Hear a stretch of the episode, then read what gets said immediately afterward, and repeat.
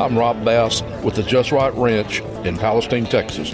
You're listening to the latest news in Texas agriculture on Texas Ag Today. Welcome to Texas Ag Today, a daily look at the latest news in Texas agriculture. Texas Ag Today is produced by the Texas Farm Bureau Radio Network with the largest farm news team in the Lone Star State.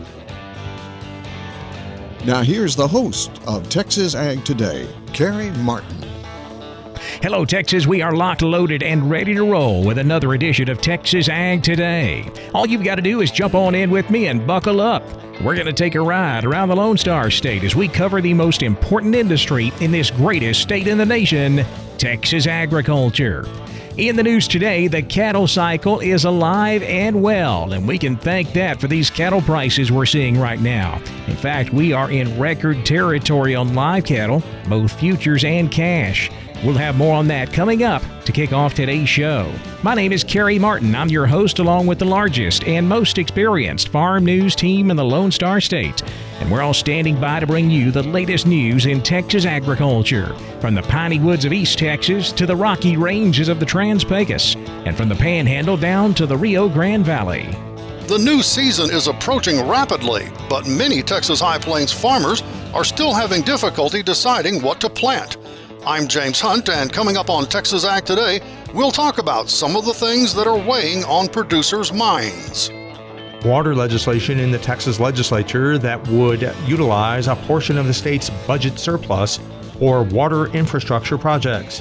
I'm Tom Nicoletti, and uh, I'll have more in my report when we go to the state capitol in Austin on Texas Ag Today.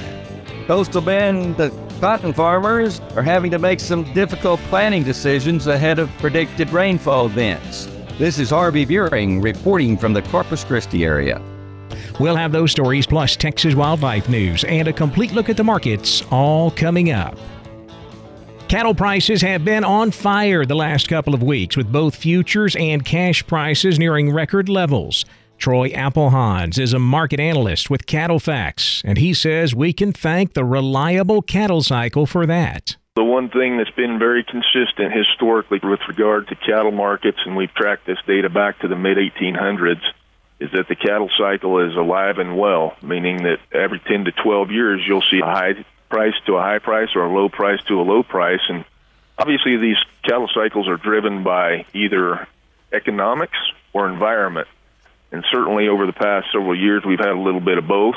And the environment part of that equation has been drought. Producers haven't been overly profitable the past several years. They haven't really been unprofitable necessarily, but certainly the drought impact has reduced these numbers. And really, the toughest thing about it is the fact that even when these prices do go up, particularly if you're in an area of severe drought, much like the central and southern plains of the United States presently over the past two years, you don't get to participate in those higher prices as well because your inventory is down so low. So that's one of the things and one of the reasons that obviously these prices are higher and we're selling fed cattle for all-time highs this week. That's Troy Applehans with CattleFax. He will be a featured speaker at the upcoming Hemphill County Beef Conference on April 25th and 26th in Canadian.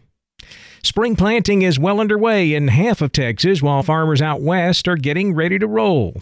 Ron Joyner is an agronomist with Pioneer here in Texas, and he says planter performance in the spring will have big effects this fall. You know, Carey, an old agronomist friend of mine years ago said 80% of our yield is made with a planter. So, really, a careful inspection ahead of time is real important. You know, make sure that all your linkage is not, uh, there's no slop in it. Make sure that it's all correct and in line. Make sure there's no bends, no rust.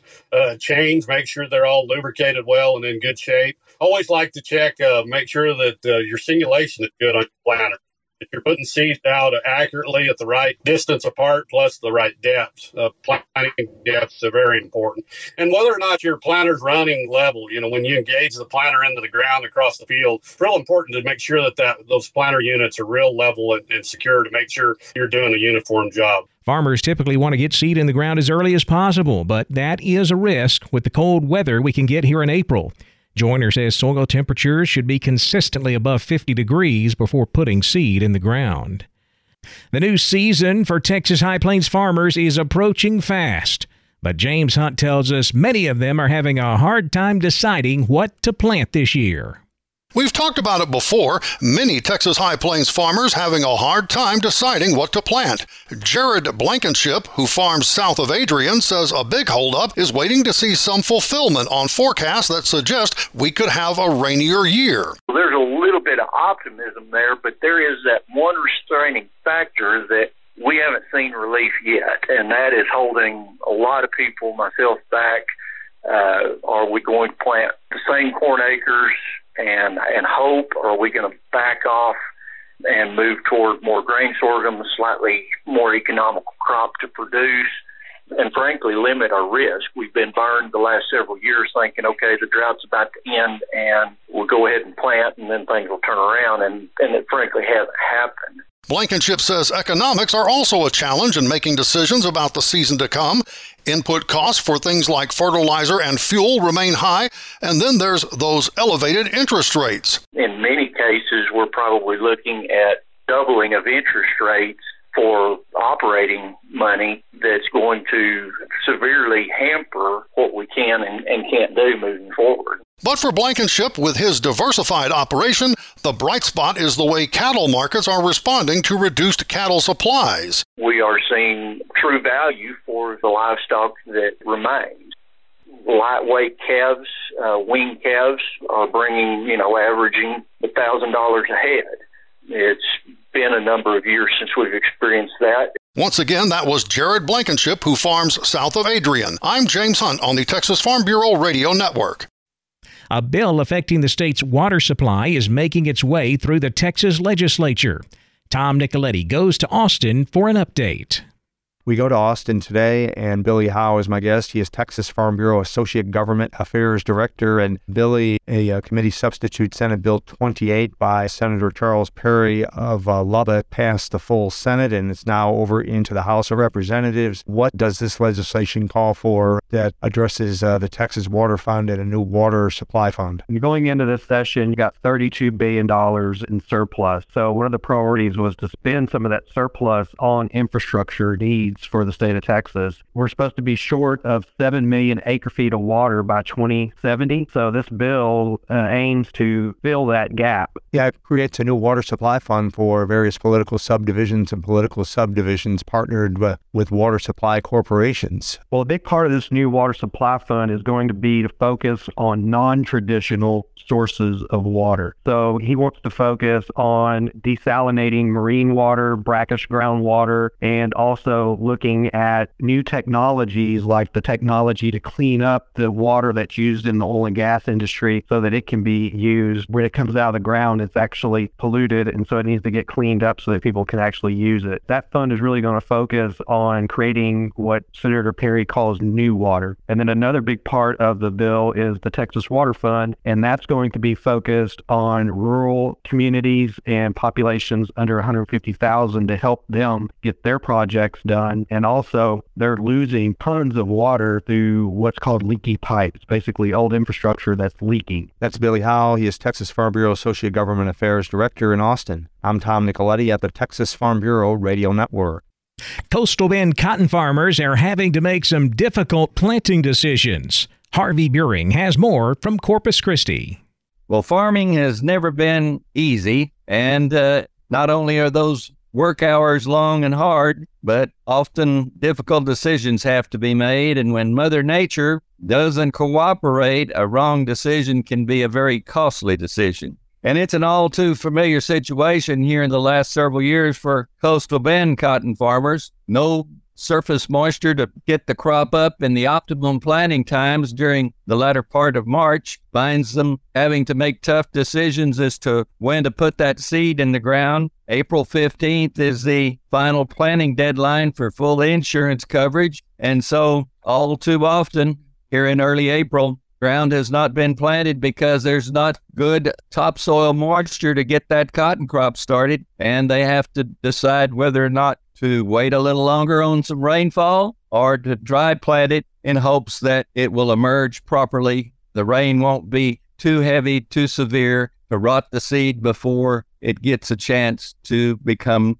germinated and established. And once again, that's the situation that coastal bend cotton farmers have found themselves in here in 2023. As much as 30% of the crop was not planted at the 1st of April in many locations in the coastal bend, and others are scampering, trying to decide do we let it rain and hopefully it'll dry up enough to get back in those fields prior to that April 15th deadline? Or do we put it in now and hope for the best? Hope that those rains do not crust over the soil and that the crop can emerge properly. All in all, rain is desperately needed throughout the state of Texas, coastal bend no exception. Cattle producers here in this area certainly needing a rain to bring on that grass growth as the conditions are warm enough, but the soil moisture has been lacking to stimulate good growth in hay and grazing land across the area. All in all, we hope those rains will turn things around and that we will have a very productive crop season and a great year for livestock producers here in the Coastal Bend. Reporting from the Coastal Bend area, this has been Harvey Buehring.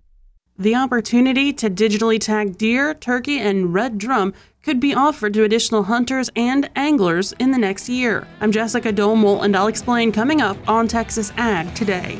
And infectious respiratory disease can occur in horses, but non infectious respiratory disease can have a larger effect. Texas veterinarian Dr. Bob Judd has more on that coming up next, right here on Texas Ag Today.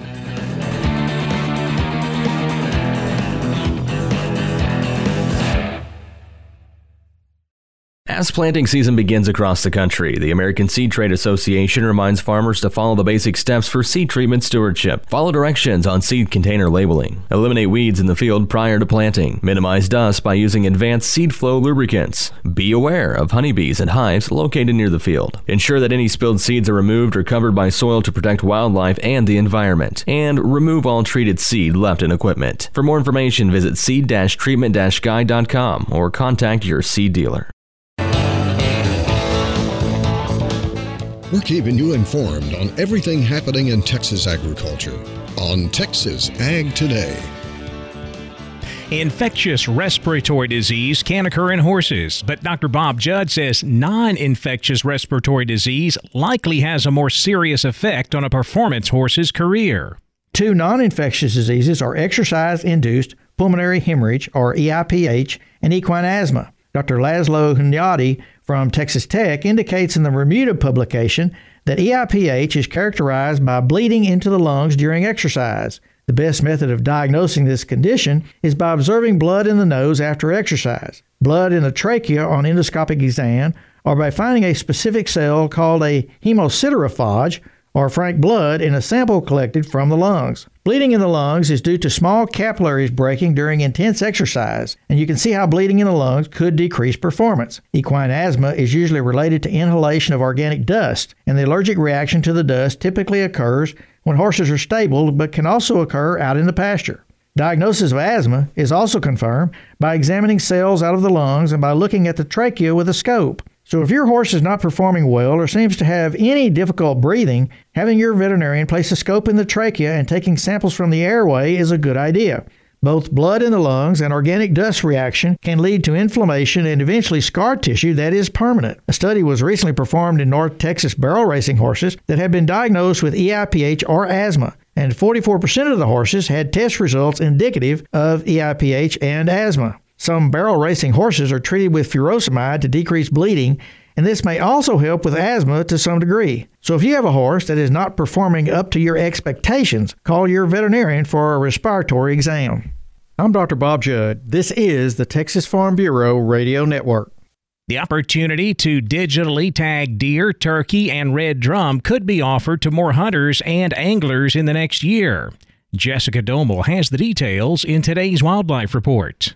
More than 78,000 digital hunting and fishing licenses have been sold this season during the first year of the Texas Parks and Wildlife Department's digital tagging program. And now, due to the program's success, the department is considering offering digital tagging of mule and whitetail deer, turkey, and red drum to additional anglers and hunters. Chris Cerny, TPWD's business analyst for the Wildlife Division, explained the proposal to the Parks and Wildlife Commission. Based on feedback from customers and the ability for our systems to support this option, staff would like to propose creation of digital offerings for the four license and tag types shown here on your screen for next season. That would be the youth hunting license, the exempt angler red drum tag, lifetime hunting tags, and lifetime fishing tags. Cerny said there are several reasons why the department would like to give these license holders the option to tag digitally.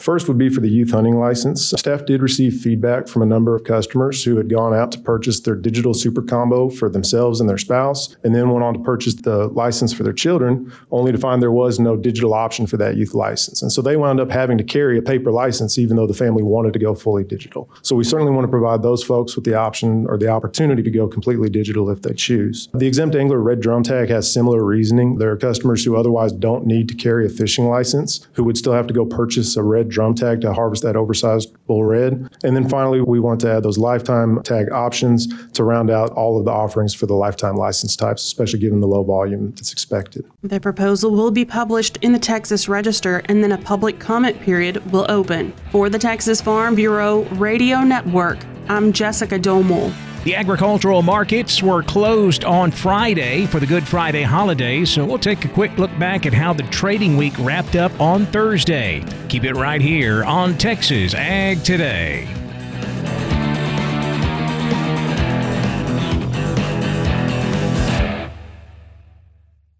Texas Farm Bureau has served farm families in rural Texas for nearly 90 years. We're pleased to offer new affordable health care coverage choices for all Texans through Texas Farm Bureau health plans. You do not need to be a member to inquire and apply. Plans are available anytime. There is no open enrollment period. Our United Healthcare Choice Plus network of providers is one of the largest available. For more information about the different plans, how to apply, or to get a quote for you, your family, or your small business, call 833 TX Health or visit 833txhealth.com.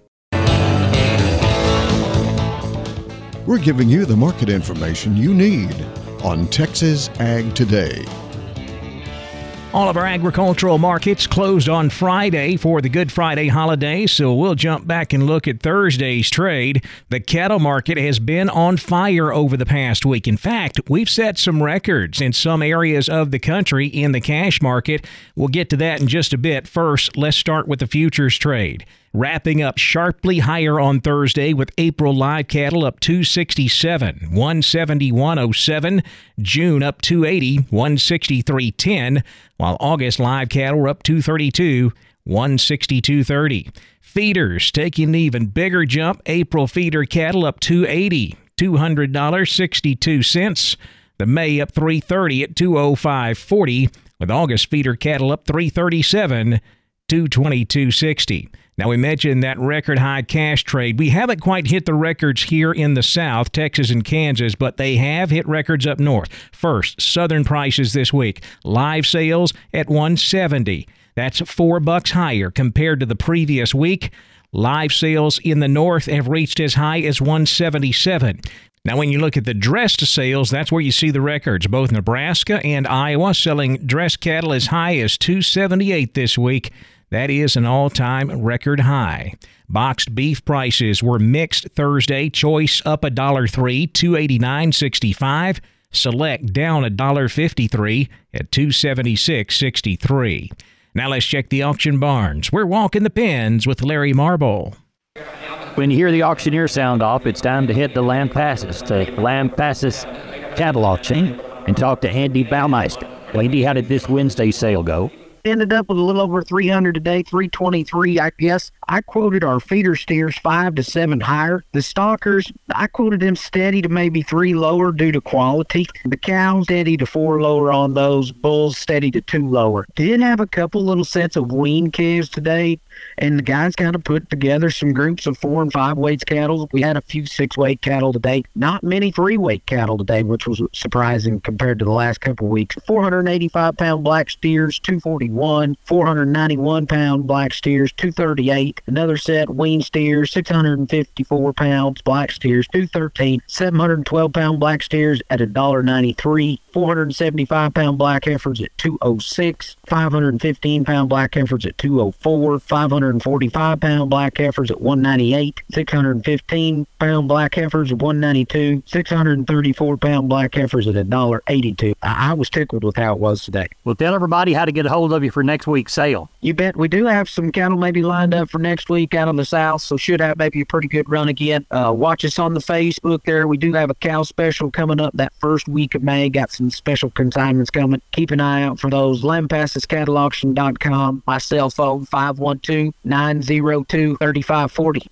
Andy Baumeister, Lampasas Cattle Auction, thank you. You good folks on the Texas Farm Bureau Radio Network listening on Texas Ag Today, thank you also. Good day to you.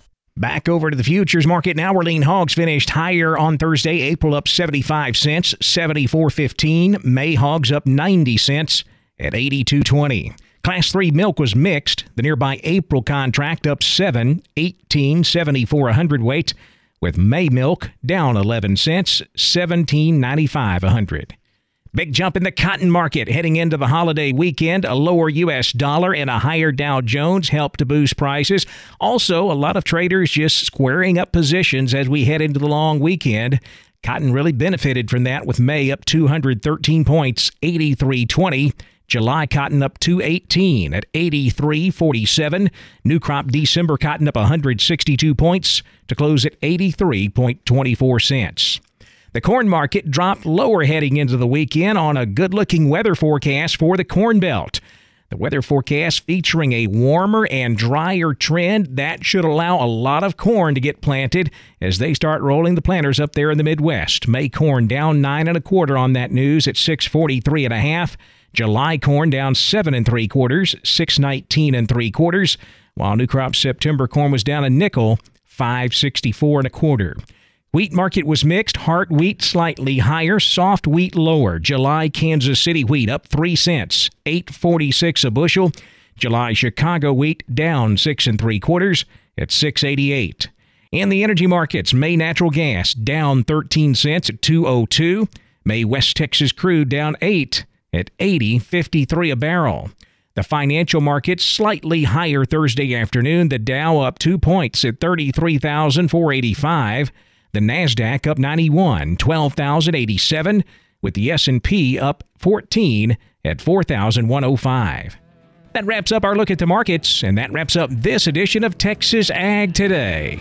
I'm Carey Martin. Hope to see you back here next time as we cover the most important industry in this greatest state in the U.S. of A. Texas agriculture. Thanks for listening to Texas Ag Today. Be sure to subscribe to our podcast on Apple Podcasts, Google Podcasts, or Spotify. For more Texas Ag news and information, check out our website at texasfarmbureau.org or tfbradio.com. Texas Ag Today is a production of the Texas Farm Bureau Radio Network.